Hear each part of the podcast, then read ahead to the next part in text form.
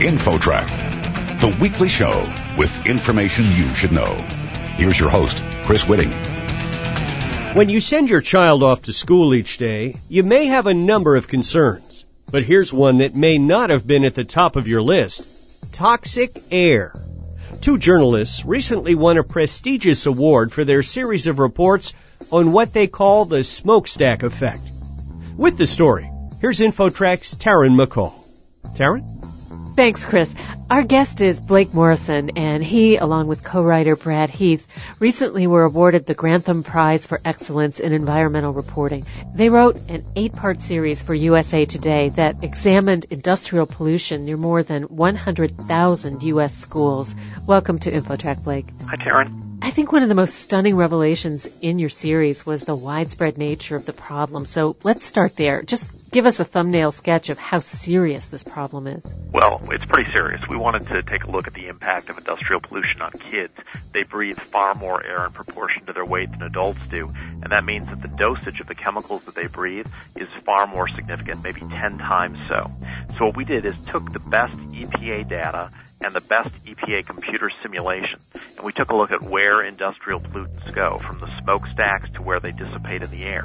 Then we overlaid the location of about 128,000 public, private, and parochial schools. You can even go online and check where your school ranks and what kind of compounds might be in the air outside. What we found is hundreds of schools where the air outside could pose significant health hazards to the kids, including cancer. It was a bit surprising that many of those schools were not in what is perceived to be the nation's industrial belt either. Yeah, they're in a variety of locations, some of them in wealthy neighborhoods, some of them in places you might expect. One of the things that is so insidious about this is it's difficult often to know what's in the air because you might not be able to see it and it might dissipate over tens of miles. So the kinds of compounds that we're talking about here, things like chromium, things like manganese, they have profound effects on kids, sometimes immediate effects. They contribute to things like attention deficit disorder, and sometimes the effects don't show up for years or maybe even decades. We found a case, for instance, in Texas where there were kids who successfully, as adults, sued area companies because they breathed a compound called butadiene when they were going to school at a place called Port Neches, Texas. And those were cases where some of those plaintiffs have since died because they contracted cancer during times of breathing these compounds. Would it be a correct assumption that most of these problems didn't just pop up recently? How far back do the roots of this problem go? Well, I think quite a ways back. In fact, the regulations today, one can argue, are far more strict than they were in yesteryear. What we did is we used the best government data and computer simulations to first take a look at sort of the widespread issues, the 128,000 schools. But then we decided to take it a step further and we teamed with Johns Hopkins University and the School of Public Health at the University of Maryland and we went to about 95 schools around the country and took air samples ourselves. Part of the reason we did that is because the government isn't. They're not required by law to do it and as a consequence, nobody who goes to that school really has any idea of what might be in the air outside. One thing of concern is that no one really knows how much exposure to these chemicals or contaminants is really dangerous. I know children have a lower threshold than adults would, but has any study been done to determine what that tipping point is? Well, it hasn't, and part of the issue here is that most of the assessments that have been done of these compounds deal with workplace exposures for adults. And part of the reason that that's just not relevant in a lot of these cases is because the age and status of the child. They do breathe more air in proportion to their weight than adults do. Their organs are still developing, and in the cases of lung capacity, for instance, the kinds of compounds that they will breathe as a child, if it stunts their lung development, that caps pretty much at the 18th year. So what that means is that if you lose your lung capacity early in life, you will never get it back there just isn't enough study that's been done on the impact on kids. And that's part of the reason we wanted to write about this. It's just such an important issue. And because the illnesses might not manifest themselves until years or even decades later, we might not even know what's happening. And there's a health cost to us down the line as U.S. citizens. Absolutely. We found one school, for instance, that we took a look at, Abraham Lincoln Elementary School in East Chicago, Indiana. The best government data indicated levels of manganese at more than a dozen times higher than what the government considers safe. Now, this is a compound manganese that will stunt the ability to essentially take in information and process it. It causes mental and emotional problems after long exposures. And it didn't surprise us then that there were a lot of special education classes at this school. It certainly seemed to go hand in hand with the issues that they were facing with pollution.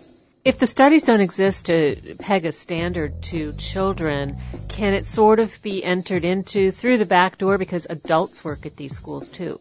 Well, that's true. Part of the issue, of course, is that some of these things might not show up with adults, and they might show up years or decades later. Part of the other issue that faces children as far as cancer goes is that they have a much longer period in which to contract it than most adults do. You know, if you're 50, you might die before you contract cancer from breathing the same air. But if you're 7 years old, you have, you know, 63 to 70 years in front of you to contract that disease. So what we do to kids at these locations is obviously of particular importance. What happens with the schools that have been found to be contaminated? Are they closed down or is the problem addressed while the school is operating?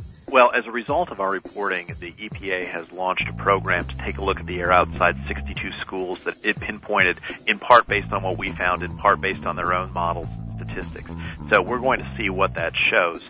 We took a look closely at a school outside of Cincinnati that had closed down in 2005 at that school, the Ohio EPA had gone in and done some monitoring, found levels of a carcinogen, a couple carcinogens that increased the cancer risk there 50 times higher than what the state considered acceptable. When we ran the computer simulation using the best government stats, we found about 435 schools around the country where the air outside appeared to be even worse than the school where it was 50 times what was considered acceptable for cancer. And so a number of districts are now confronting this.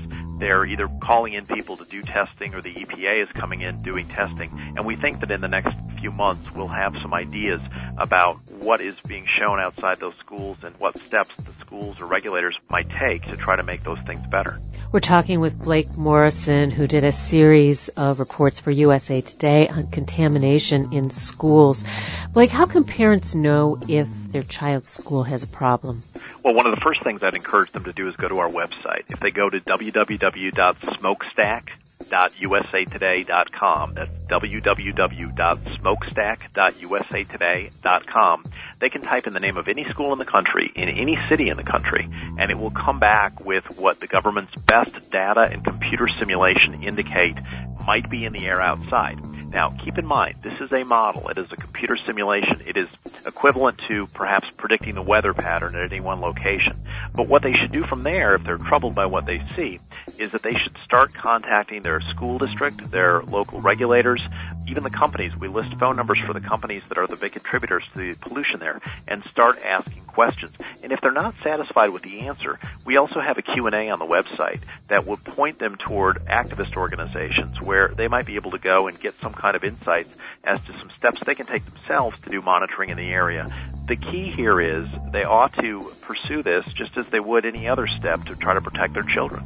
Blake Morrison with USA Today. Thank you so much for being with us. Thanks, Sharon. And I'm Taryn McCall for InfoTrack. Next, you may love those shockingly low sale prices at your favorite stores. But are they cheapening our culture? The startling story coming up. You're listening to InfoTrack. More after this.